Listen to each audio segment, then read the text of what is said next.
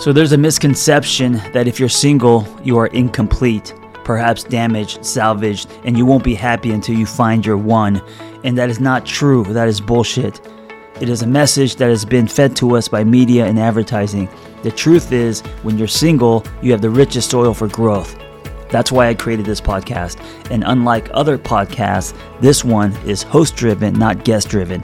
That means I will be rotating health and wellness experts three times a week to give you the giant box of wellness crayons, not just the primary colors, so you can start building a meaningful life.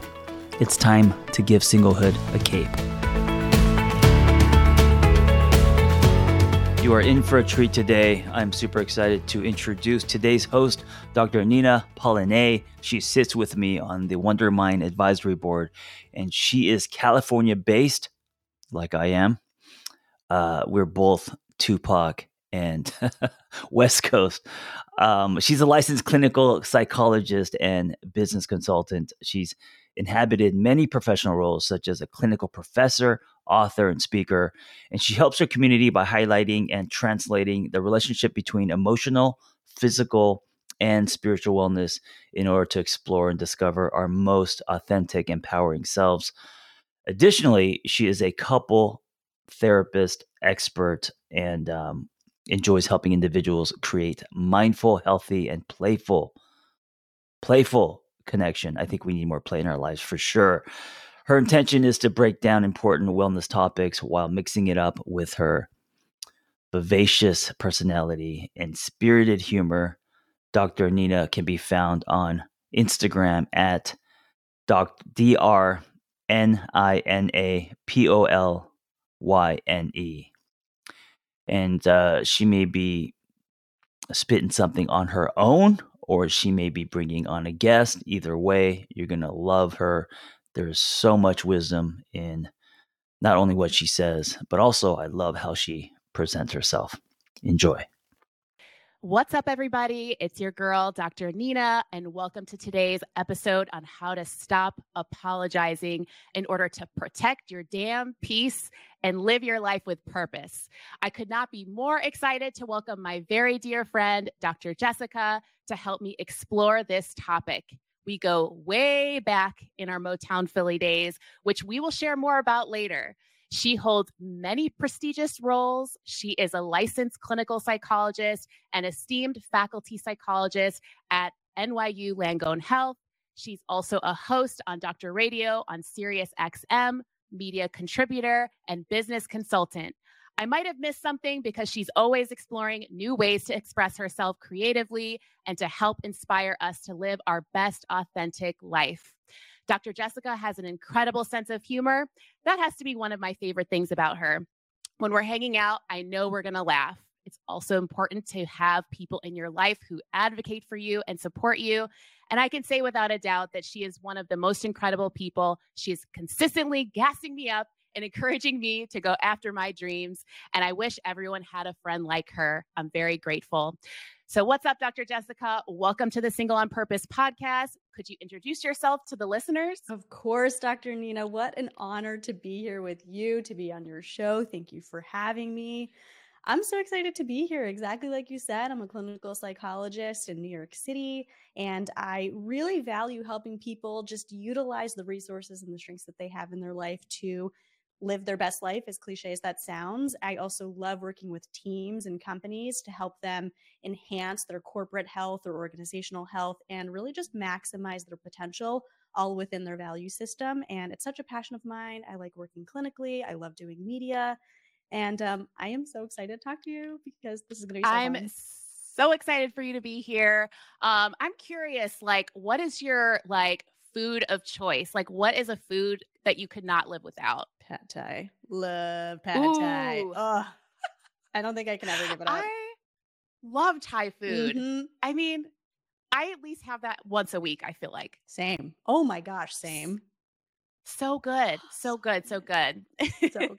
um, so I was trying to like think back about how we met and how our friendship began. And I'm curious what your story is. And then of course I'm gonna share mine. So, Dr. Nina and I did our clinical psychology pre-doctoral internship together, which is basically like our version of residency. And Dr. Nina, we did it together at the Philadelphia VA Medical Center.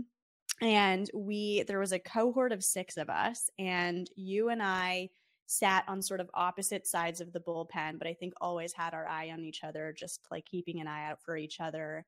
And for all the listeners, Dr. Nina was just aces. She was always hustling, she was always working so hard. She knew what to pay attention to and also what fluff to not pay attention to. And she just maintained this level of grace and social etiquette and just everything that was so incredible. And I think I was like low key. I really want to be friends with Dr. Nina, but I, I don't know if I'm cool enough. And so I just, I was like, I'm, I'm not to give up on this friendship. And the funny thing is, Dr. Nina was working so hard on so many of her own projects, including her dissertation and things like that. And we just didn't quite have the time to hang out as much as we wanted to during the year. But we already loved each other, and that love grew after internship. And that's where our soul sistership really flourished. Um, and here we are today, and just, yeah. Thank you so much for those beautiful words. And I felt the same about you. I felt like, you know, when we're on internship, uh, for those of you who haven't been through it, it's like you're working like in a pressure cooker mm-hmm. almost. And so it's like a very stressful time. And I think those are the times where you make the closest friends because you have like that shared experience. And, you know, sometimes when you're stressed, even just like the worst comes out in you. So it's like if you can survive that with a friend, you could survive everything. And I felt the same about you that you had so much grace. We were both very on top of our game, and there was just a mutual respect there. And I knew that there was a, maybe just a sense of comfort with mm-hmm. being your friend because I knew that even if we like were uh, in a round table and we disagreed about something, we did it with such compassion for each other. And like we would always leave those big boardroom meetings like linking arm in arm yeah. and like laughing together and you know i think that just is like a true tell of like a very uh, wonderful friendship that you can always support each other but also you can have your different identities and perspectives and you are definitely someone who thinks about like cultural background and identity and making sure that everyone sort of feels seen and known. And so it was kind of nice at the end of the internship that like once my dissertation was over and you had, you know, flown away to New York, you know, we were able to still keep in touch and actually grow, like you said, a soul sistership. And,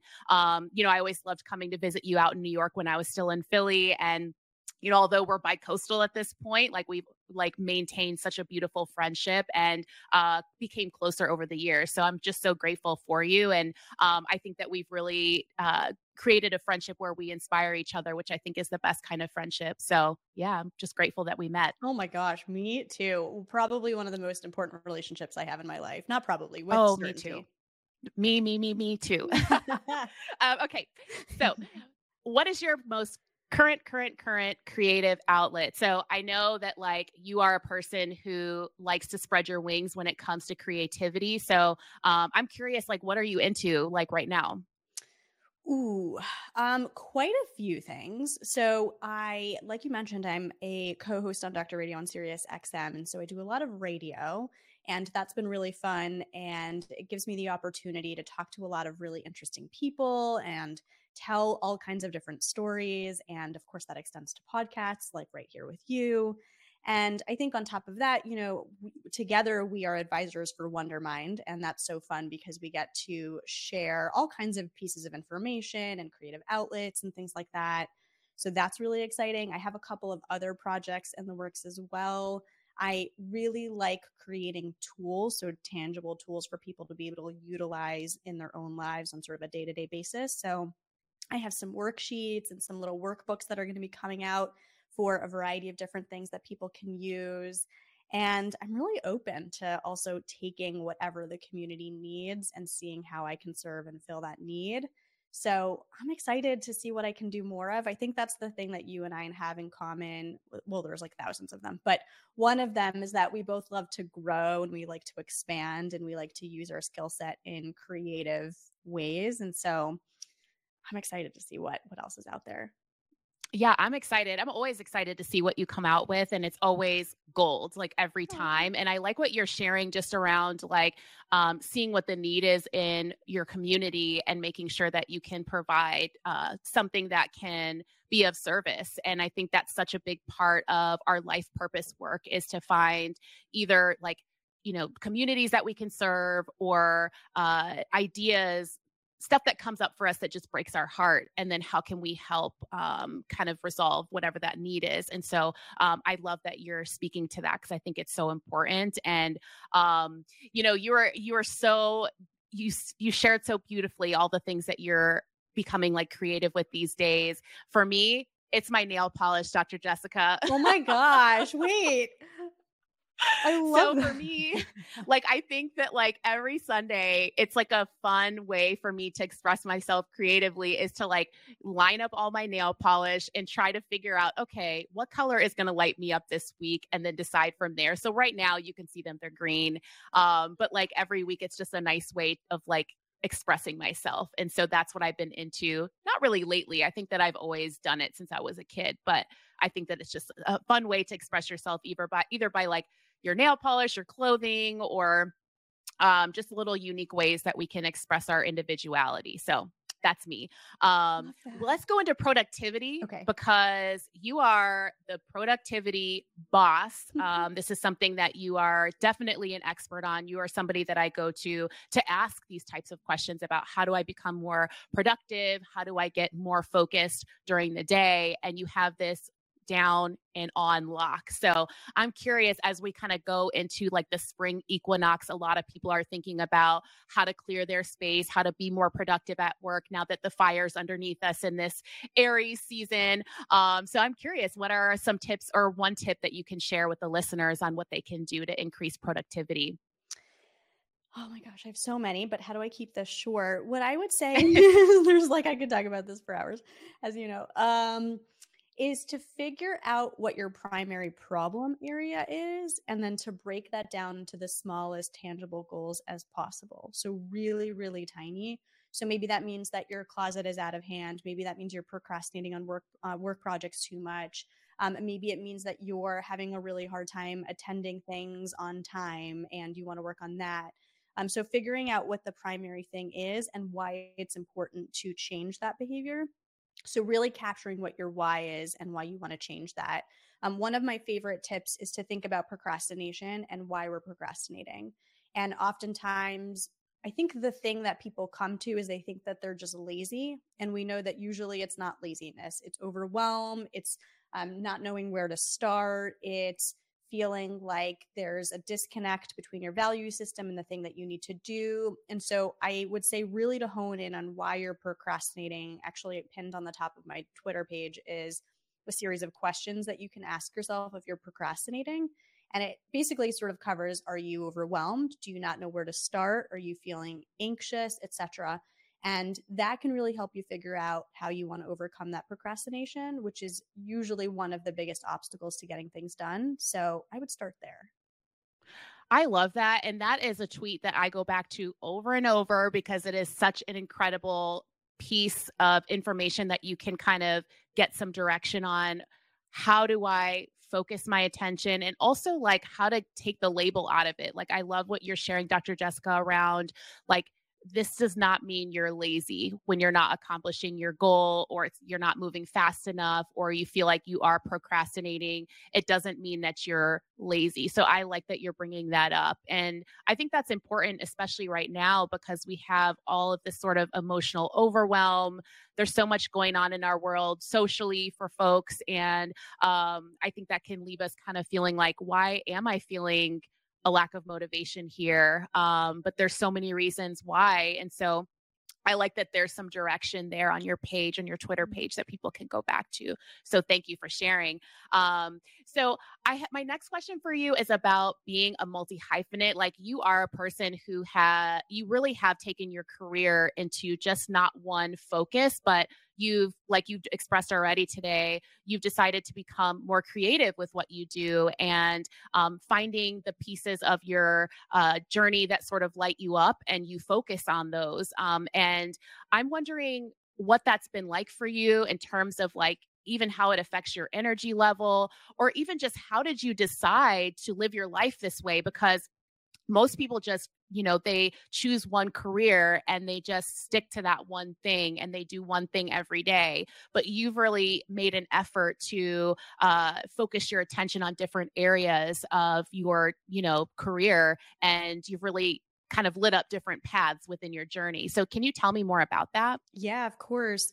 So you know what's so interesting is that you know me, Dr. Nita. I, am very goals oriented, um, as are you, and this is something we, you know, mm-hmm. talk to each other about a lot. And when I was younger, I would say in grad school, I had a pretty clear path of what I wanted my career to look like, and I had the th- the three year mark goal, and the five year, and the ten year. And then slowly, other opportunities started to come my way that I never expected would happen different types of certifications that I wasn't necessarily pursuing, but that I thought were awesome different types of media opportunities. And what I realized is that there's a level of flexibility that can be really empowering. And as someone who was honestly quite type A for such a long time and so goal oriented, I realized that there was something really freeing about making space for new opportunity and saying yes to things that you didn't expect would be possible because there are so many things out there. And I had really cool opportunities thrown my way that I actually had to turn down because I had to figure out how I could actually balance the various different things that I wanted to do. And that's a pretty cool thing to be able to do is to sort of look at what your strengths are and to figure out how can I utilize those and maximize those in a way that serves multiple different domains or capacities as possible. So, for instance, I love doing clinical work because I like being able to help people on a therapeutic level. And I also like doing media because it allows me the opportunity to talk to people and tell their stories in a different way. I also like consulting because it really, I think, uh, utilizes a lot of my productivity and sort of executive function skill set. And so I'm able to sort of take the different skills that I have and apply them in a different way. And for me, that fills my cup up because I know that I'm actually being sourced by multiple places of energy. And that for me is exciting. And I find that if I have different things that I can do sort of simultaneously without having my hand in too many different pots, right? That actually drives me to be more excited, to be more passionate, and also to grow and expand a lot more. And I think that dynamic nature of it is, is really important. And also just provides me opportunities that I would have never expected. And so that's that's pretty cool. Beautifully said. And I like that piece that you're sharing around taking space. Mm-hmm. Um, I think so many of us are what you described as like, you know, hustle culture, setting goals, being really regimented and like rigid about the goals. And um, I think that doesn't really leave us the opportunity to let go and see what comes to us. And I think that's really incredible that you made that shift for yourself and all these wonderful opportunities came up for you that allowed you to shine ways and use so many different kinds of strengths and so if you're listening out there and you're thinking to yourself like oh wow like i have this strength in this one area but i've never really like massaged that muscle. Think about a way that you can do it even if you do have a 40 hour a week job um, how can you um, you know paint for one hour a week uh, or on the weekend and maybe it's not at first for money, but if you're really passionate about it, you may start to find opportunities where you can generate some income from the other jobs that you're really passionate about. Um, and so I like that how you shifted and you described how you shifted into that mindset, Dr. Jessica. I think that's really helpful. Totally. Dr. Nina, I'm curious about you actually, because you are in the same position too, where you are employing so many different skill sets of yours and you're actually operating on so many different roles as well. What was that like for you? That's a great question. So I think for me, um, I always knew that I was more than one thing. And mm-hmm. I even remember you and I having conversations about this when we trained together, where we were like, okay, we love clinical work, but what are some other things that we might want to like uh, sort of strive for in our life? And we would daydream. And I, I would say that I'm like a true optimist and I love to daydream and think about like, okay, what would my life look like if I did this or that? And so I think once I believed I could do it. And I think that comes from a lot of like my own inner work on my self worth and also through seeing it done by other friends. And so I think you've been a great inspiration for me, just kind of seeing you shine in different areas. And I have a lot of friends that are doing that now, where they're kind of taking their career and becoming more multi hyphenate with it. And so I think it was two things. It's like sort of working on yourself and uh, the confidence to jump off the cliff and do scary, crazy things, um, which excites me so much. And then on the other side, seeing it done by other people and having a supportive community around me has been really helpful.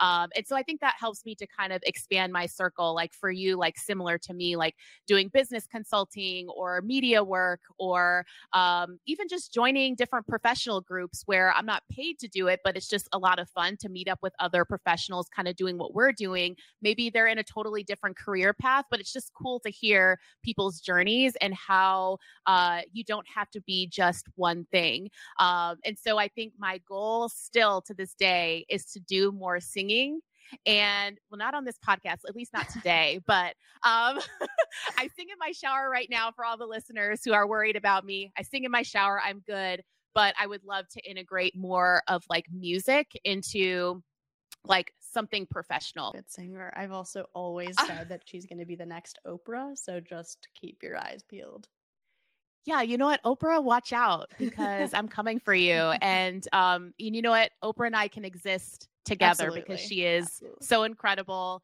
And uh, yeah, I look up to her so much. Uh, okay, so thank you for the compliments, Dr. Jessica. We are gonna jump into the episode today. We are in the body of the episode, which is all about apologizing. So, um, you know, many of us are going through this. Uh, if you're listening, you probably you know will identify with this just this idea that like we feel the need sometimes to apologize for everything, almost to the point where we're apologizing for existing. And so today, Dr. Jessica and I are going to cover what are some ways that we can tame the apologizing a little bit? And also, when are some times that we should be apologizing or it could be helpful to apologize in order to maintain healthy relationships? So, we're going to talk a little bit about that today. Um, and I'm so excited to have Dr. Jessica here with me today because she is obviously incredible and we're going to have a great discussion around it um, so let's jump in so dr jessica i think my first question for you is let's just top it off with like what when is it helpful to apologize? When do you think it is sort of like, okay, this is a time where I can apologize and it's okay to do so? I think that when something that you have done or something that you have said has some sort of implication or consequence, like a meaningful consequence on the other person, even if it's without intention, that's when I think it's appropriate to apologize. And so when there's something that you've done, again, either with intention or without intention, that in some way, shape, or form has maybe brought on some unwanted consequence or a potential consequence to the other person, that's when I think it's useful to apologize. And I think in a moment, we'll probably talk more about what an actual meaningful consequence is because sometimes it's perceived and it's not actually there. But mm-hmm. I would say mm-hmm. that's where it is appropriate and warranted to apologize. Yeah. I love that because, you know, it's all about being authentic and really um I guess identifying and being okay with like saying you're sorry when you have sort of I don't know how to say it more like you've dismissed someone, you've criticized someone, or maybe you're being judgmental or inconsiderate. And those are the times where we do want to recognize someone else's feelings and say that we're sorry. And those are beautiful moments because when we apologize, it gives the other person just sort of like they could take a breath and say to themselves, okay, let me think about my part in this relationship. And it kind of allows them to um, be vulnerable with us as well. And so that other person might say, you know what, looking back, there's a part of this story that like I can take responsibility for as well. And so I think that softening is really helpful for relationships. So Thank you, Dr. Jessica. And now we're going to talk about when it's not helpful to apologize, which is like for many of us who are people pleasers or uh, we just have learned, it's sort of like a learned response for many of us. And so, when is it? I guess my question for you, Dr. Jessica, is like when, I guess maybe what keeps us in the rhythm of over apologizing like what what do you think it is that makes us want to over apologize I think there's a couple of things. I think one is, like you just said, people pleasing. So when mm-hmm. we're worried that the way in which we're behaving is in some way, shape, or form going to ruffle some feathers with the other person, even if it's a completely legitimate way to behave or to respond. Um, and I think for a lot of us, our actions are totally warranted, but we're still terrified that we're going to hurt the other person or that they're going to leave or that it's going to sabotage the relationship or even something as quote unquote simple. This is obviously not simple, but quote unquote simple as it's going to temporarily or permanently change the way that they perceive us. And in that circumstance, that obviously can be so scary for someone to consider that. And so they might be really tempted to apologize for something that they don't need to. So I think people pleasing is one of them. Um, and I think that relates potentially to anxiety as well. So, feeling like there is something that you've done wrong, even if you haven't, and you're worried about what the consequences might be if you don't take accountability. And I think that gets back to, you know, when it's appropriate to apologize is when you want to take accountability for your actions. The problem is that we're usually taking accountability for something that we don't need to be taking accountability for. So I think that's yes. another one.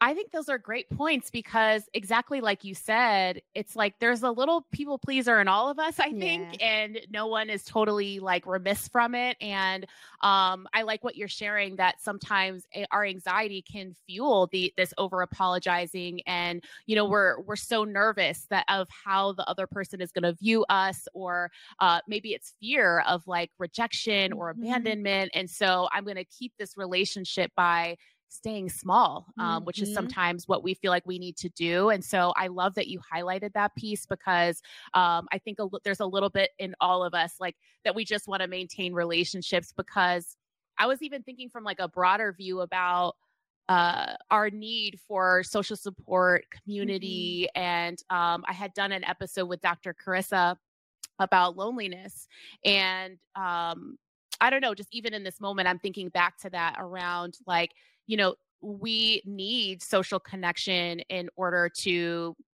function. Mm-hmm. Um, it is so important for our mental health, our physical health and well-being, the longevity of our life. And so it's probably hard for a lot of people to like weigh the pros and cons. It's like we need community, we need friends, but we also want to be authentic in those friendships and we don't want to be apologizing all the time. So um yeah do you have any thoughts about that? Because i think that's probably like what a lot of people are grappling with like we want relationships but and we're trying to keep them um and so i think that's like why a lot of people are not as authentic. Yeah that actually makes me think of this concept that i hear all the time clinically and also just personally like you know we've talked about it and you know our friends have talked about it too where you know there's this sort of like stereotype of like the chill girl or like the cool girl. And this applies mm-hmm. obviously for any gender identity. Um, but this idea, you see it a lot in like dating, you also see it a lot in friendships where someone is nervous that their authentic self is going to be too much for the other person or that it's going to be, you know, more than the other person wants to deal with. And so they'll try and be super easygoing. I'm going to be super breezy, right? The issue is mm-hmm. the breeziness is usually a cover up of some anxiety or some worry or some hurt or disappointment or shame or whatever it might be. And by you being breezy, you're trying to be that quote unquote cool, chill girl. All you're doing is you're stuffing that down in order to please the other person. You're prioritizing their own experience, their own feelings, etc. And I feel like apologizing fits into that picture where mm-hmm. if you're mm-hmm. apologizing, you're trying to be easygoing, right? And you're trying to show the other person that you're going to succumb or attend to whatever they need and you're going to take responsibility or accountability for things really quickly And it gives them a little bit of a free pass or a little bit more space to feel the way they want to feel and maybe do whatever they want to do. And that's not healthy necessarily because it, you shut yourself down. Right. I think that's such a great point that you're raising because, you know, even as you're talking, I was thinking if we're the cool uh, person and um, we think everything is great, everything's cool, what are we doing long term? Like, yes, in the short term, that might feel good because you have some control of the situation. You have like this bond that you're sustaining with this person. But over time, at some point, you're, the, it's a pressure cooker. So at some point, you're just going to feel so much resentment, and either the friendship or relationship might end, or you just may never feel really that seen in your relationships and that's all we want in in our social support is to feel seen and heard and loved for exactly who we are and so if we're not authentic in those relationships that can be really hard and so i like that you're bringing up that point because short term that might feel okay but long term like you said it may not be very healthy at all and I think there's another consequence to it too. Is I think especially if you're continuously apologizing in a continuous relationship, meaning like it's not a one-off with your barista or your um, the person at the bodega or whatever it might be or your neighbor, but instead it's like someone who has a continuous relationship in your life. The issue is that if you continuously apologize for things that you don't need to apologize for, you're essentially training the other person to think that you're the problem or that you're the one who needs to continuously take responsibility. And you're implanting that idea or that pattern in them and in your relationship with them, which then even further sets you back from where you started. And it just kind of creates mm-hmm. and ingrains the cycle. Mm-hmm.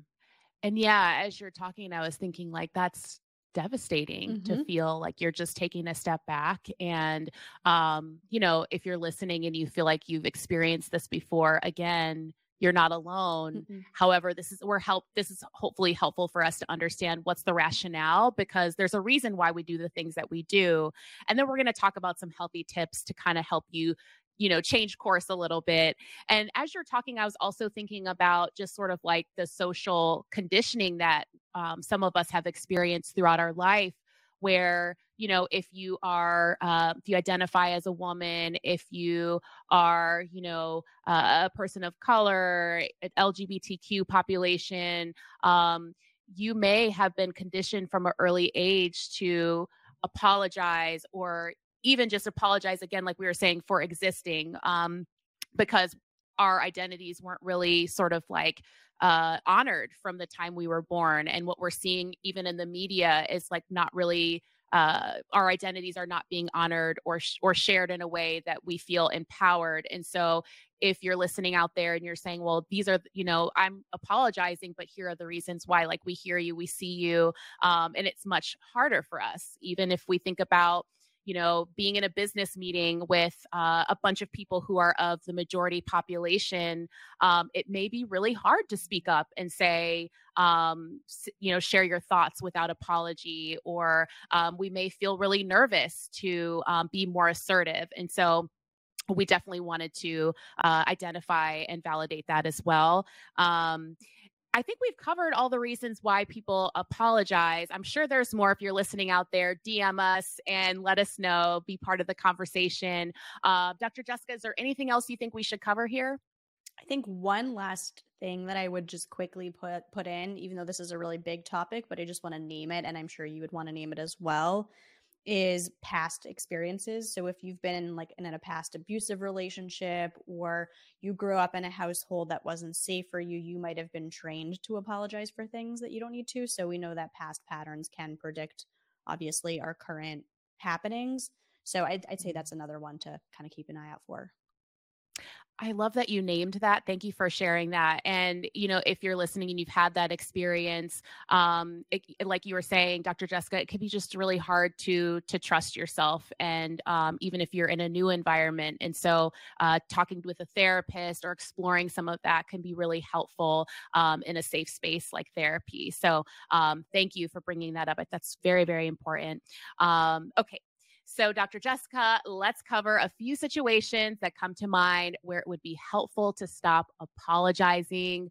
The first is asking for clarification. So sometimes we ask for clarification or we ask a question, but we start with, I'm so sorry to bother you, or um, I'm sorry that I even have to ask this, or sorry if I missed this. I, have even like, as I'm talking, I'm laughing because I've definitely said that in meetings before. Sorry if I missed this, but can you explain that again?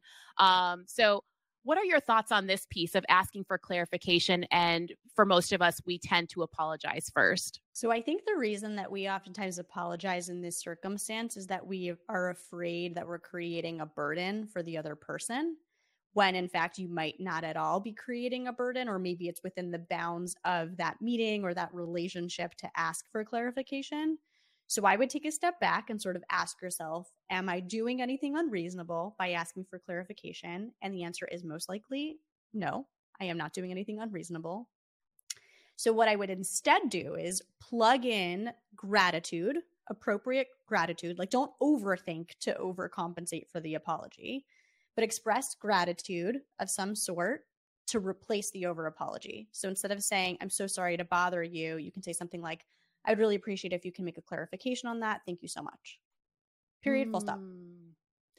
I like that because at the end of the day, sharing gratitude to anyone, it just makes us feel good. Yeah. And so the other person feels good. And also, you don't feel like you're making yourself small in order to ask this question, mm-hmm. um, which is key. So I'm so glad that you mentioned that.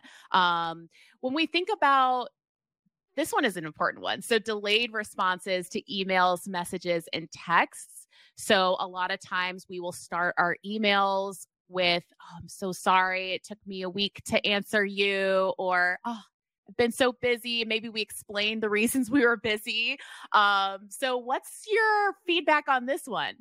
I am literally guilty of this from this morning. so do as I say, not as I do. See, like we are obviously even prone to it. Um yeah. ooh, good one. What would I tell myself 5 hours ago? Um I what what I would do is you can kind of it, it depends I think it depends on the relationship it also depends on the ask. This is one situation in which I think there can occasionally be circumstances in which an apology apology is warranted. Like if you have legitimately kept someone from something past a deadline that they've needed something time sensitive, maybe an apology is appropriate. But again, maybe it's not, right? So this is where you want to be really, really critical with yourself and say, am I just doing it because this is what I'm conditioned to do? And in which case, I would say take a step away from the apology. And in which case, you can say, again, this is where I think gratitude really comes in. You can say, Thank you so much for your patience in uh, waiting for my response. Here is whatever the ask is, or the deliverable, or whatever. You don't have to over explain where you were. Um, you don't have to apologize again. Um, you can say, Thanks for waiting. Here it is. That's incredible. I I again, I'm very guilty of this too. and I just kind of think through, even in my past experiences, there is an expectation I put on myself sometimes in my past work experiences around the timing that it took for me to respond to emails. So I was really um, on top of it. Like I wouldn't leave my work uh, when I worked in a hospital setting. I wouldn't leave work until all my my emails were answered, and no one asked me to be that fast with my emails. And I even remember like triple checking the wording of my email to make sure it sounded okay. Mm-hmm. And um, even as I'm talking about it, I just like cringe because I mean, I love that part of myself that did that, but it was just like so hard, you know, and so anxiety provoking and left me feeling so stressed burnt out and overwhelmed. And I think we set expectations for how people will treat us. So I think people just expected that I was going to email them back right away. And it created this like vicious cycle. Whereas I had some coworkers that like they wouldn't respond back for three weeks. And that was just sort of always the expectation. So at some point, I don't even think I was really that mad about it. I was like, oh, that person's just slow with emails. I know that they'll get back to me when they can. Um, so I just take a lot of accountability myself for just holding myself to such high standards when, um, especially now we're post pandemic, like we are deciding how we want to um, live our life and I'm trying to think of the word right now, but like with agency, you know what I mean? And so at this point, you just have to choose like, do you want to live a life of hustle culture, which I know you're very passionate about, and I'd love to hear your feedback about that? Or do we just want to be human? and respond when we feel we have the time to respond and just knowing that we have a life outside of our work and we have uh you know relationships, families, and really important stuff going on. And so um, hopefully that other person will, on the receiving end, will understand it. And if they don't, that's on them. But I'm curious from your perspective, like how does hustle culture play into this whole like needing to respond right away with messages, texts, and all of that? I'm so glad that you asked me this question. I honestly think we could probably do a whole nother podcast episode about this. but I 100%. The brief is that I I think I've been changing the way that I think about hustle culture and this is actually something that I'm really really really intentional about trying to talk about more and I'd like to actually reach out to people on a much broader scale to sort of talk about this in critical ways I'm very much about hustle culture. And at the same time, I think something that I really took a, a, hard look at in my own life during the pandemic is how to ensure that that hustle culture didn't eat into the other values of my life. So, sort mm. of not seeing the hustle culture as the, its only singular value, but that it is something that is important to my life. It's important for me to grow. It's important for me to succeed. It's important for me to do and at the same time, it is not necessarily any more important than other things. If anything, family and friends and health are more important. And so, how can I make sure that I balance that? And if at any mm-hmm. point I feel like that hustle culture is eating at some of the other values, exactly like you're saying, if sitting and responding to emails is going to take me away from having a FaceTime with Dr. Nina, hell no, not doing it. Right? No, no. Right? That's the most important thing and I exactly that's the most important thing. And I think maybe just like a little tidbit that people can think about, maybe you can chew on this and this might be helpful for you in your life, is to think about the difference between actual urgency versus perceived urgency. I think the issue in that hustle culture, and this is true, I live in New York City, right? Like this is especially true here culturally and regionally, is that we perceive urgency when it's not actually there or we excel urgency to something that is of higher urgency than it actually is. And so, if you can train yourself to separate actual urgency versus perceived urgency, that can take so much pressure off of that hustle culture and give you a little bit more space to breathe and live the rest of your life mic drop moment. so I have nothing else to say about that. Let's full stop. Let's move on. That was brilliant. Um, so, what about changing our opinion or perspective? So, sometimes we share our perspective, and maybe even the next day we decide we want to feel differently. And so, what is your advice or feedback about that? Yeah, totally. Yes, change your mind. I think that as long as it's coming from a place of intention and that it's values based, and that it's not impulsive, that is meaningful. And when I say not impulsive, sometimes it's reactionary, right? Like if you've had something harmful done to you, you might have a quick reaction to change your mind, in which case that's obviously an appropriate time to quickly change your mind. Um, but I think as long as you're thinking critically about your decisions as best as possible and being intentional about those changes, absolutely, we are growing human beings that are dynamic and fluid and should change our minds at appropriate times. And I think as long as you can figure out what your North Star is and how do those changes direct you in the position of your North Star, that's meaningful. Because obviously, you don't want to like be super flip floppy either, because that's going to make it hard for you to find your sense of identity. But as long as right. you're decently anchored, right? We think of a buoy in the ocean, right? It's anchored, but it moves. Mm.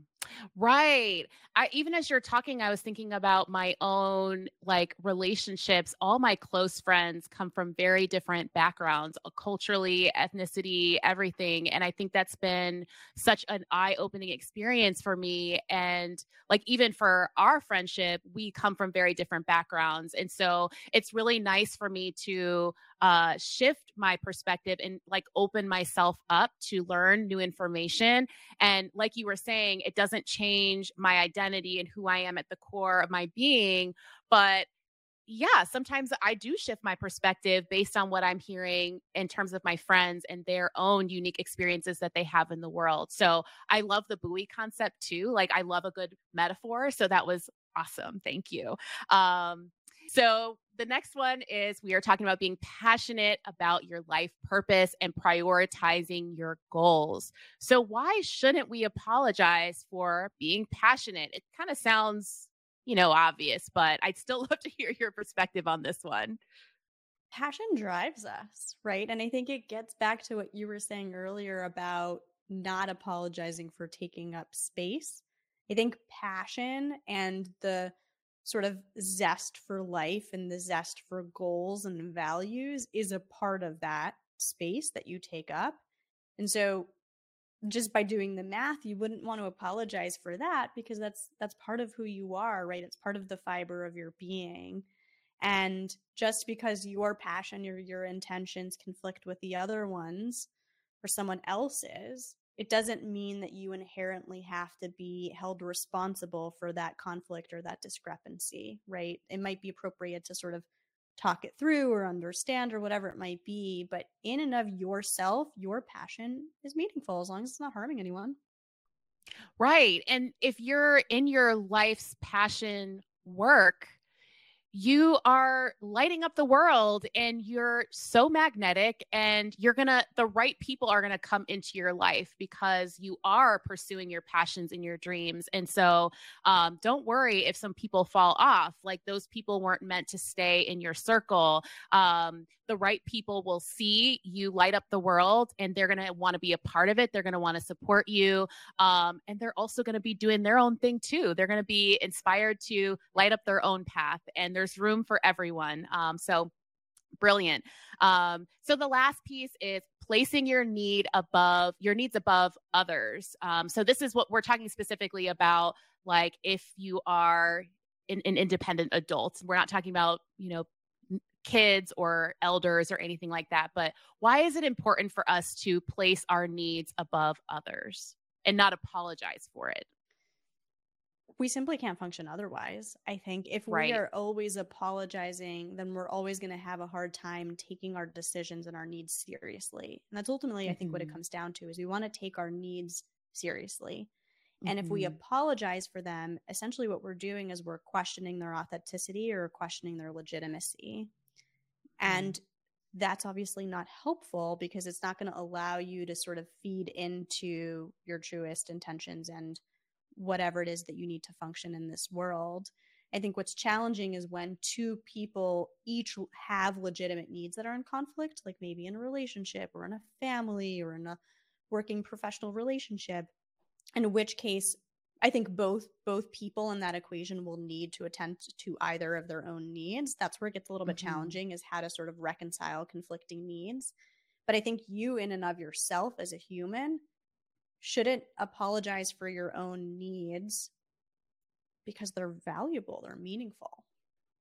A hundred percent. And I like that you mentioned just around relationships having a conversation about it is so important. And um, if you don't feel like you have the skills to have that conversation, just say that, like, hey, I'm nervous to have this conversation. I'm not really sure how to share it, but like, here are some of my needs. And this is kind of what I want to prioritize right now for me how does that feel for you and like what needs do you want to prioritize and so um, just starting by maybe sharing that you're nervous to have the conversation again really softens both of the speaker and the listener to really bond over it because I'm sure that other person has something that they want to prioritize as well. And I was also kind of thinking about like how we talked about the beginning of the episode around uh, abandoning our own needs or giving our power away. That's a part of this over apologizing.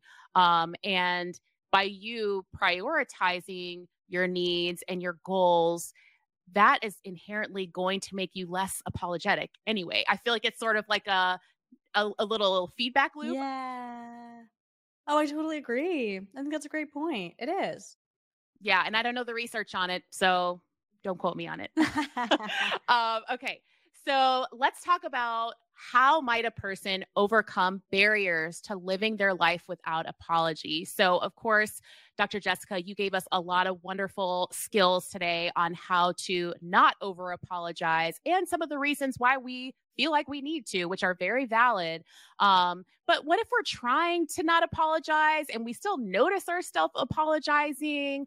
Um, what is one step that we might want to take in order to live an authentic life?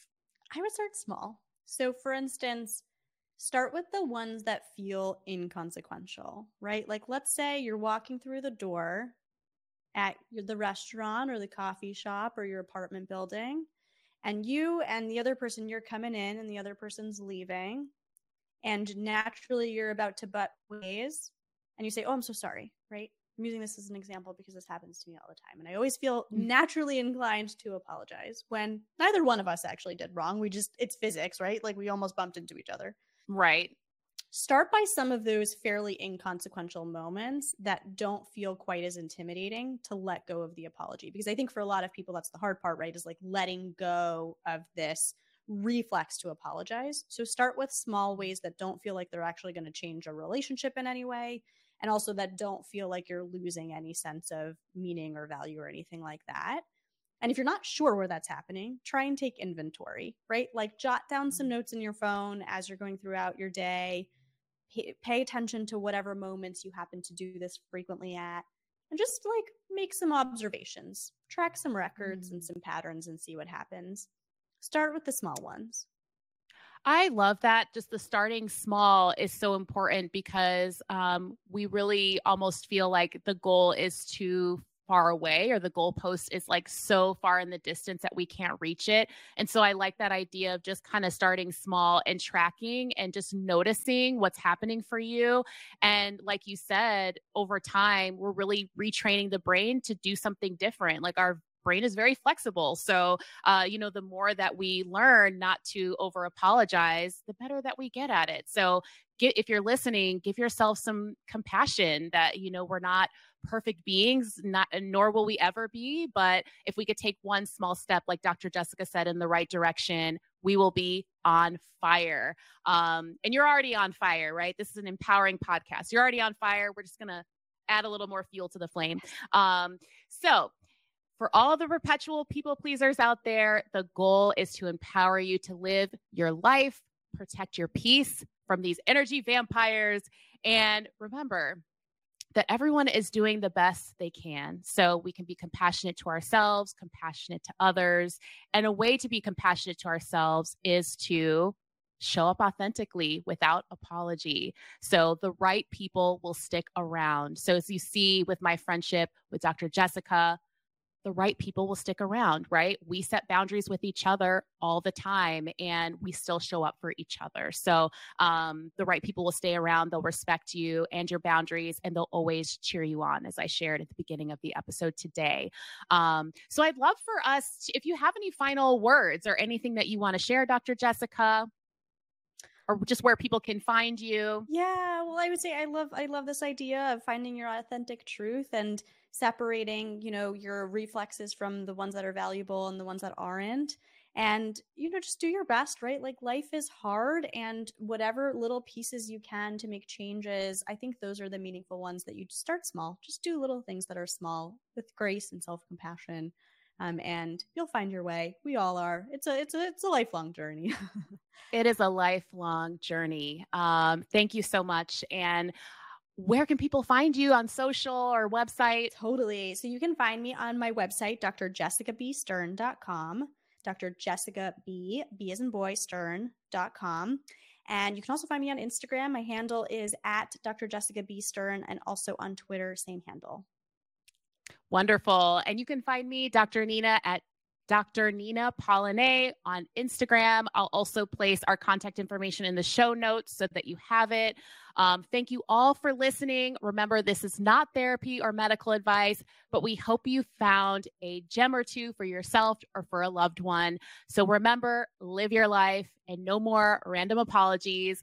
Thank you, Dr. Jessica, for this enlightening and energizing episode. Of course. Thank you, Dr. Nina.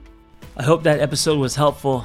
Hey, listen, if you want to share your singlehood journey, if you've gone somewhere come back, if you have revelations and wisdom, please share your story. It's going to help other people. Nothing makes us feel more connected than hearing other people's stories.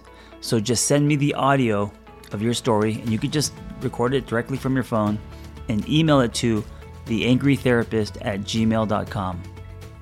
Also, if you want our Single on Purpose newsletter, go to singleonpurpose.life. That's singleonpurpose.life.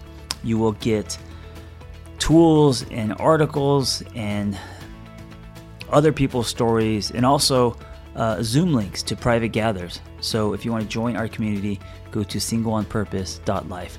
Thank you for listening. Be well. We hope you tell a friend. Hey, before you go, I want to invite you to the Single Purpose private community online. It's off of social media, no ads, no algorithms. We got forums, we got live groups, we got webinars, and we have social hangs. We also have offline in person hangs happening soon. So check us out. Go to singleonpurpose.life. That's singleonpurpose.life, and I will see you inside.